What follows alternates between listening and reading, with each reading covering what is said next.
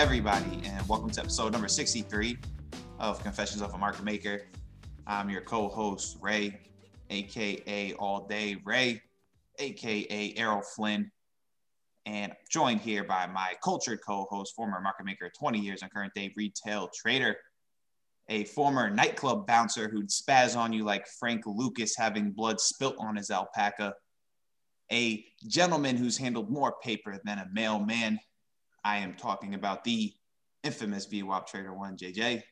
How's it going? Ray, man? brother, brother Ray, how you doing? I'm doing good, man. Doing good. It's nice to get back to a uh, you know podcast uh, just amongst us. Yeah. Um, how's how's life been for you, man, in 2021? Great. It's uh, it's been a good year. Weird markets, but uh, it's been a good year. You know, uh, it, think things are things are very interesting. There's, there's never a dull moment. Mm. That's for sure. You know, and some decent trades. Yeah, yeah, for sure. De- de- definitely not dull. Um, it, exciting, a lot of drama this year, um, and that's what this podcast is going to be about. We we plan on talking about recent events that have taken place this year. Uh, it's been eventful to say the least. Hedge fund blowups, banks taking big hits. I mean, JJ, we got kids on forums YOLOing into bankrupt companies. Oh my uh, God. Uh, people are collecting art digitally, uh, including myself. And yep. uh, and JJ, we still got people buying fifty dollar costumes for their pets. Exactly.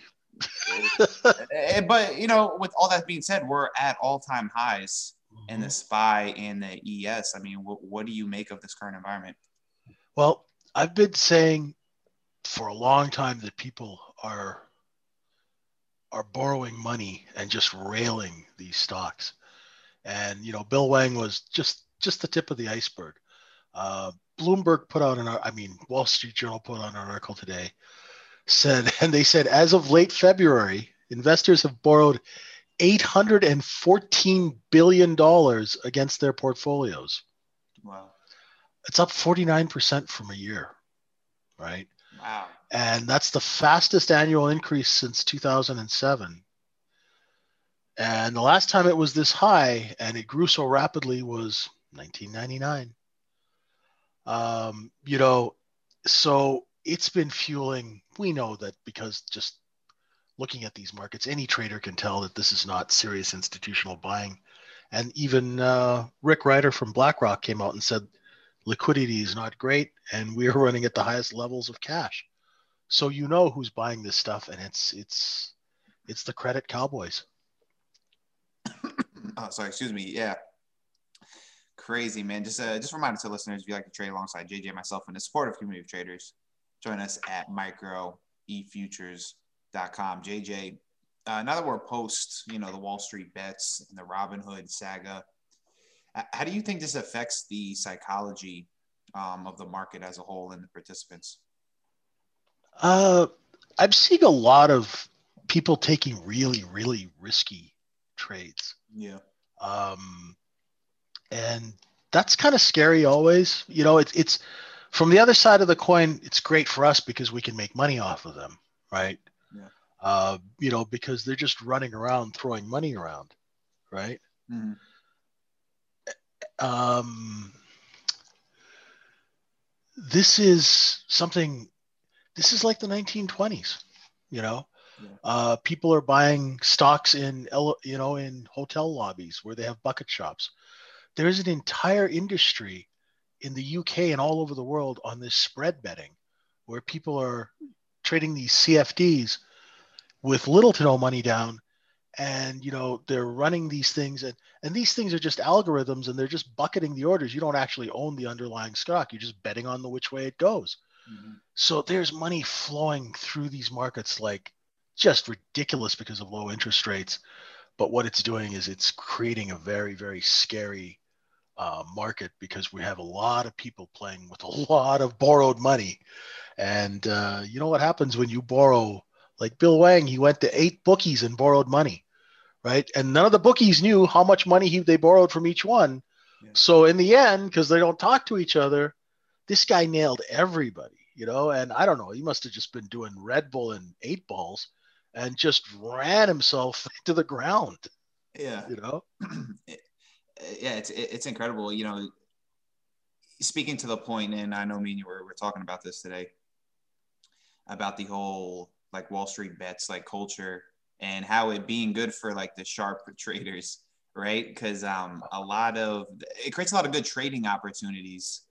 Um, you know, for some of us trading equities at least, and uh, you know, it, it's funny to me like that. It's um, that type of culture is like promoted, Jay, right? Like this like YOLO because uh, these are the type of players I want to be at the poker table with, right? Oh like, yeah, the these fish. are the people you want to, and so like these participants in the market, um, yeah, it, it's it's just it's crazy to me, but at the same time, it's it's good for traders uh, like ourselves.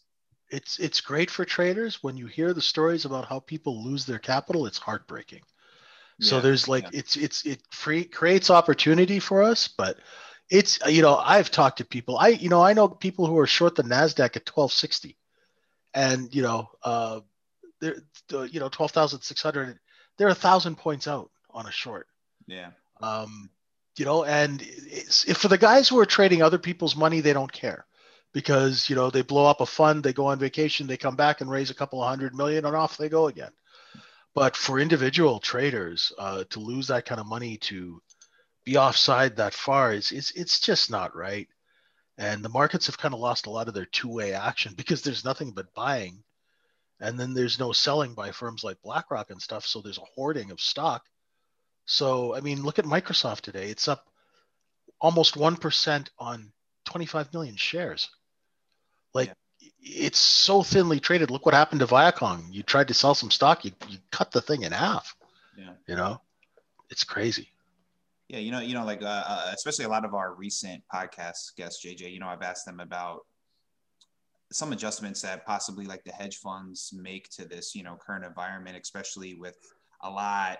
maybe not so much as recent, but you know, we've seen in the past few months a lot of short squeezes mm-hmm. um, going on how do you think like you know because there's those short only funds how do you think they um, approach an environment like that? You think they're just on the sidelines? Or do, is there still good shorts? I, I, don't know it's just something i think you know, about, and i'm not sure i haven't i haven't really heard a lot about from those short only funds. Usually yeah.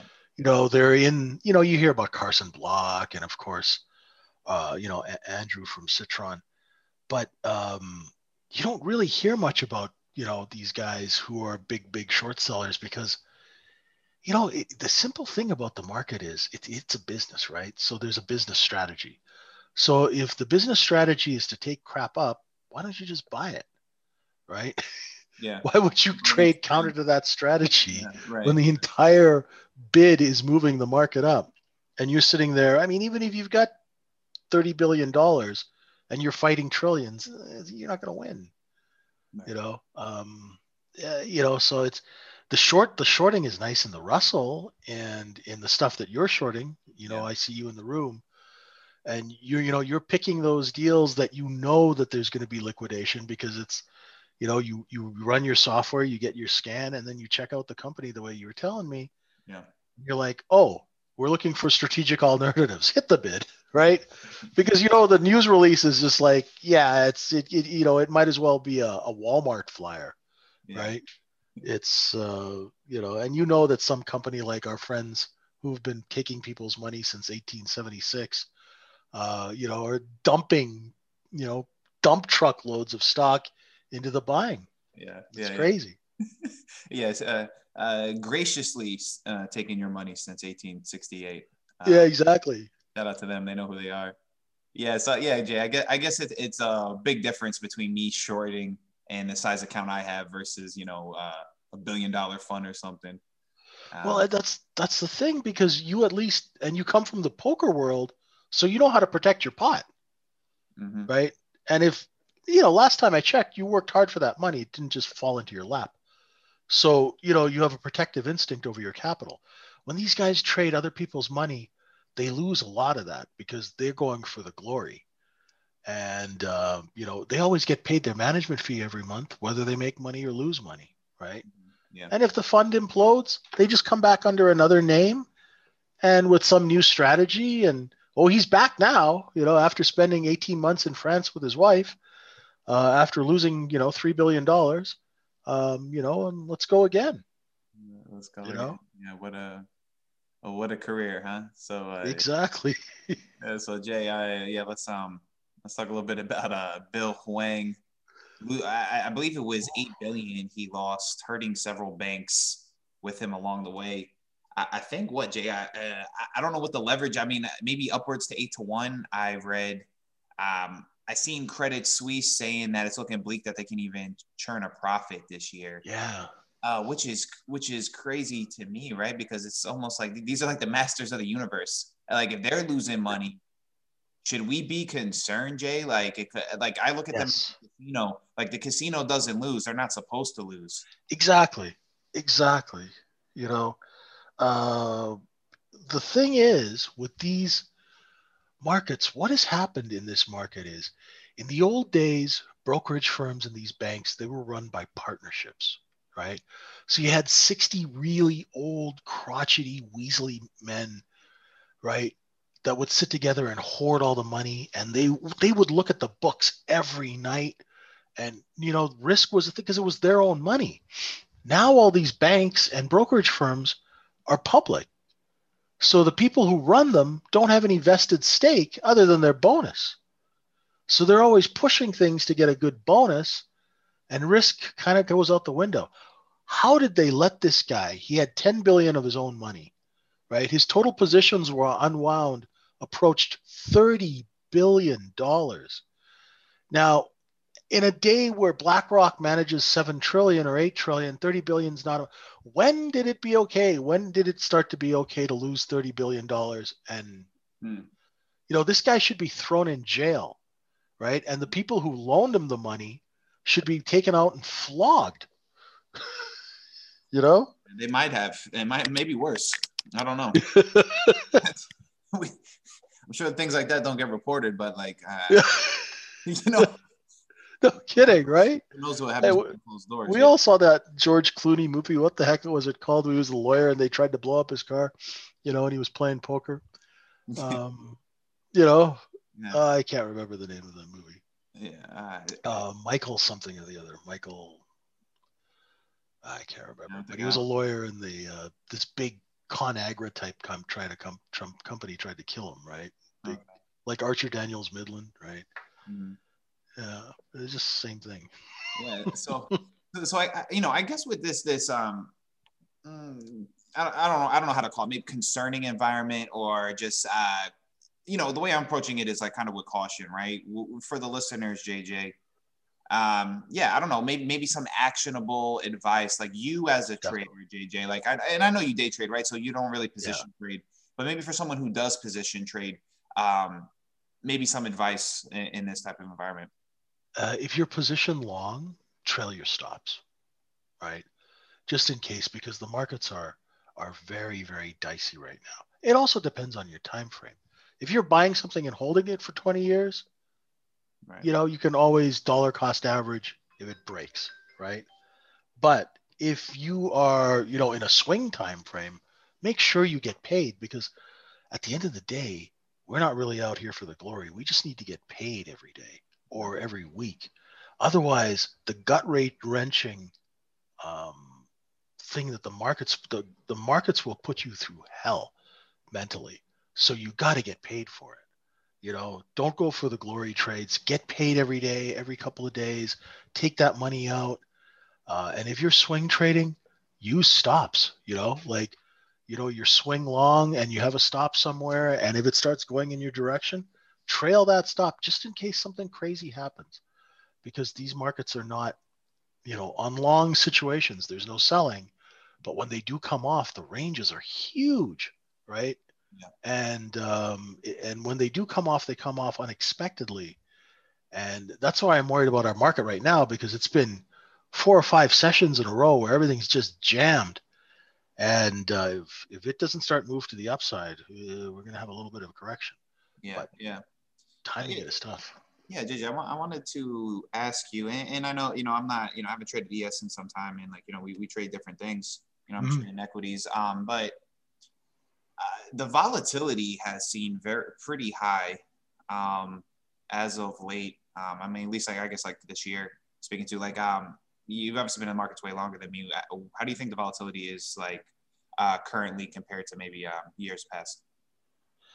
It's the thing is the ranges are massive. Mm-hmm.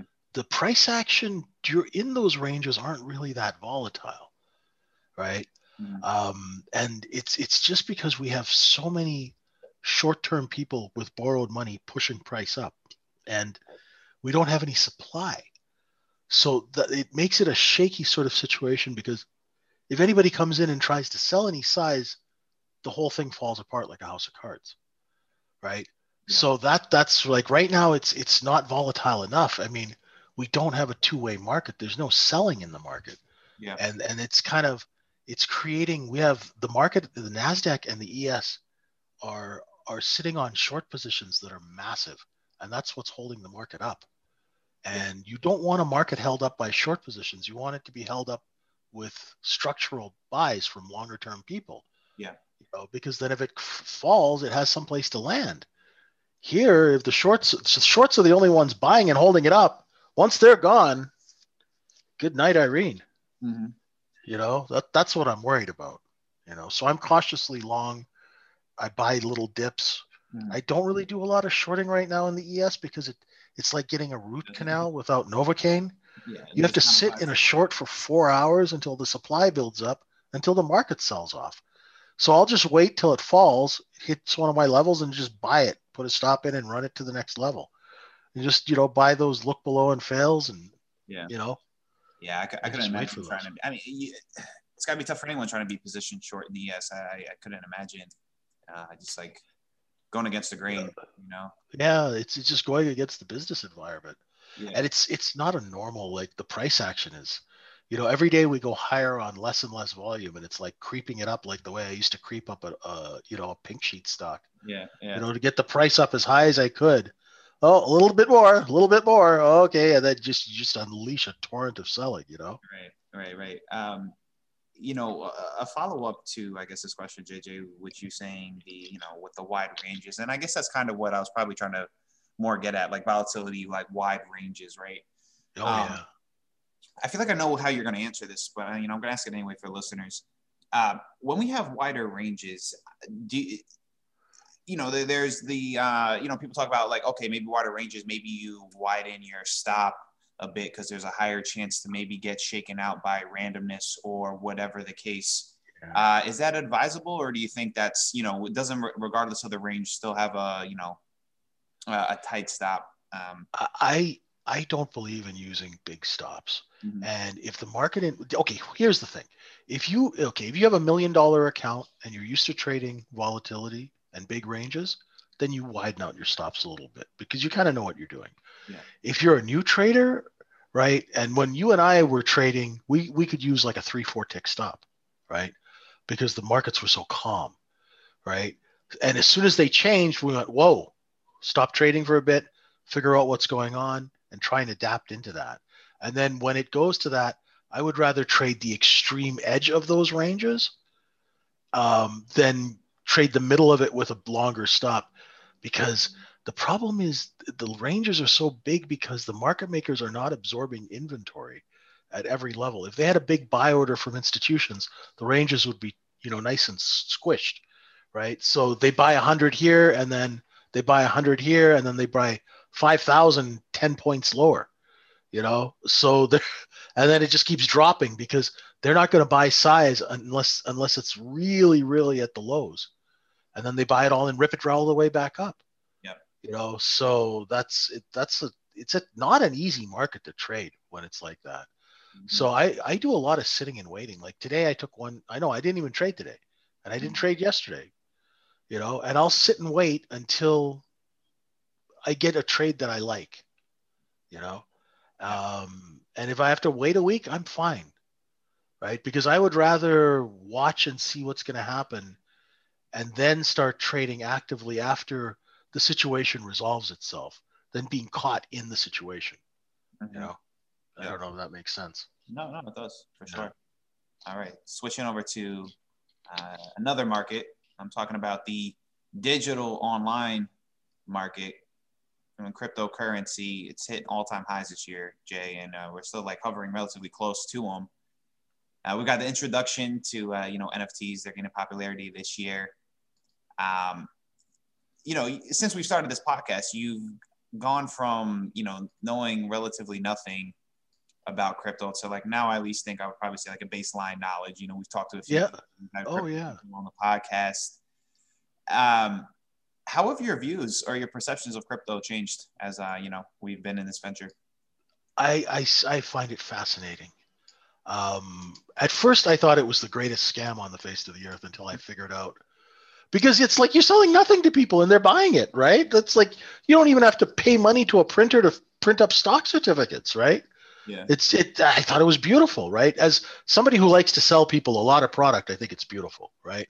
Now, the whole implications and now it's becoming real. I see China is creating its own digital currency, right? The first for a major economy. Yeah. That's, you know, things change and, and guys our age, and that's the one nice thing about working with you and, and Fingers, uh, mm-hmm. Dan, um, is that you guys keep that young perspective of the word on the street going because for people who are in their 50s they're like ah you know this ad like you know but then i missed out on the whole crypto thing because i didn't take the time to understand it mm-hmm. right mm-hmm. and had i been more open-minded at the beginning of it i could have at least traded in and out of it right yeah. um you know so that is something definitely for people my age is to be open-minded when this stuff happens now, don't get married to it and say I'm never going to sell it and all that sort of thing.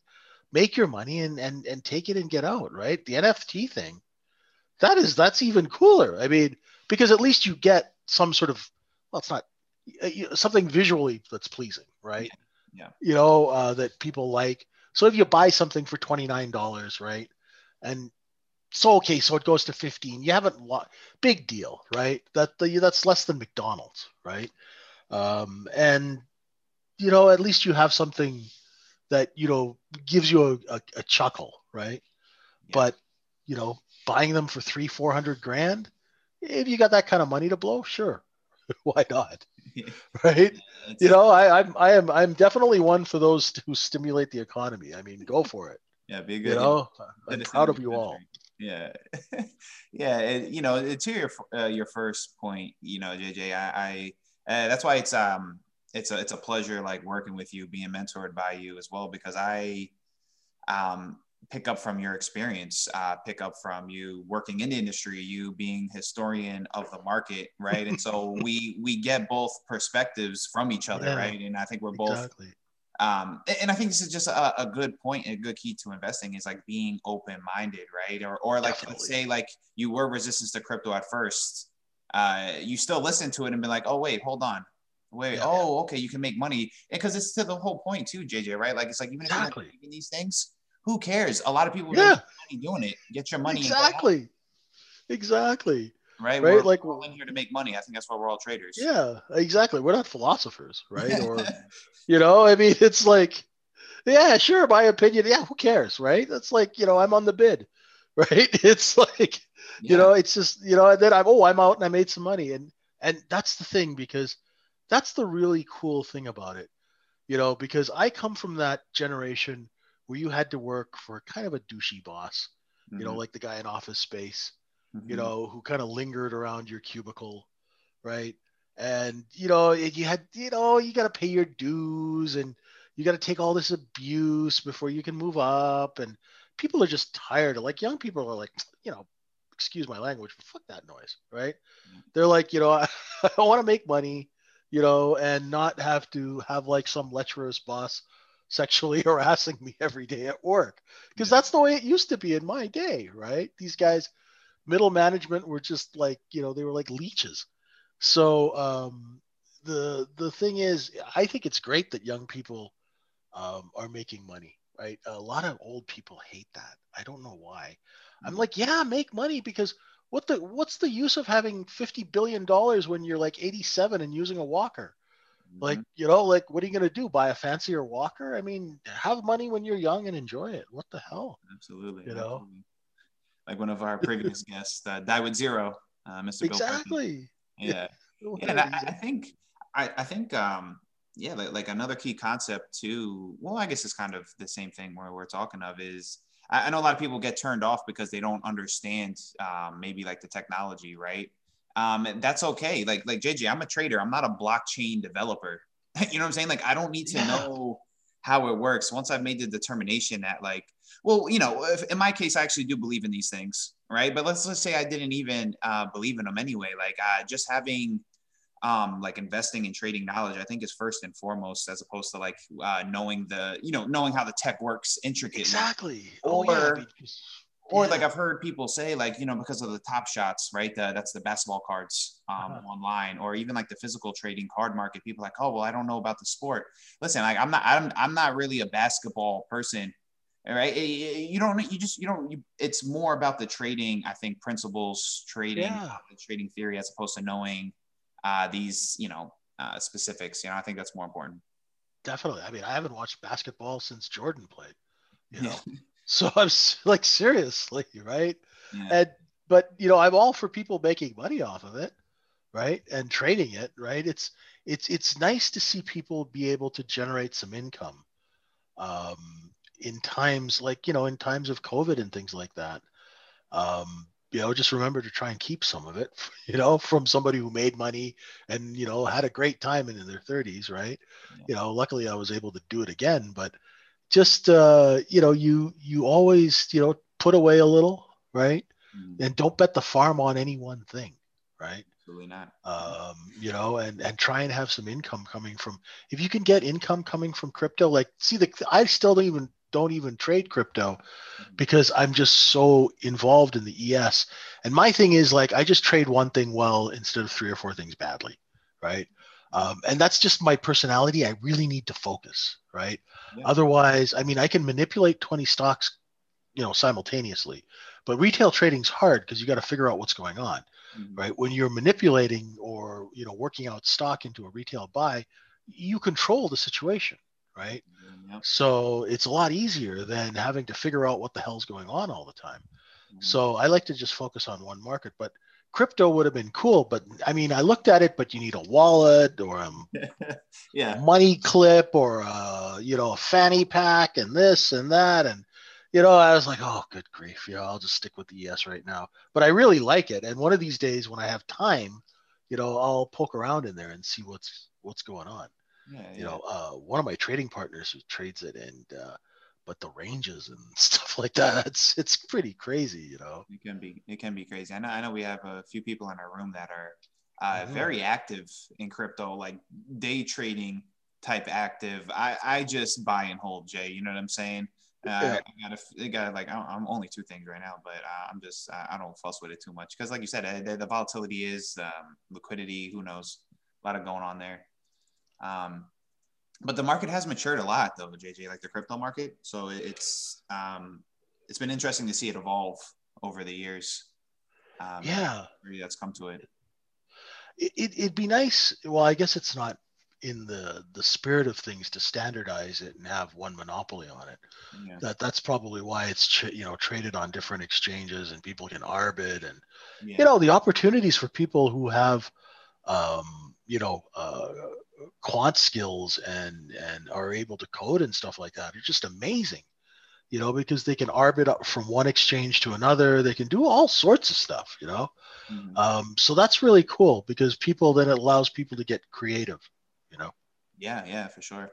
I think um, i guess like the last thing on the nfts i think um, you know, I want to talk about it's uh, it's almost insane, JJ, like the the ROI on some of these NFTs, right? Because I, I think what what makes NFTs very powerful and why I think it's good for like the collectible um, industry. So like um, you know, like the art or uh, the trading cards, music, etc. Because I, I think you see like you know look at some like the physical market, right? Like art, like like art, sneakers, um, the trading cards, I think people like these things because there is like there's like a limited supply, mm-hmm. right? Like you, we want what others don't have, and I think that's what gives NFTs a lot of power. Is there is limited supply um, on most of these things, and um, so you you let's say let's say you, you get hold of something, JJ, that like it's sold out, right?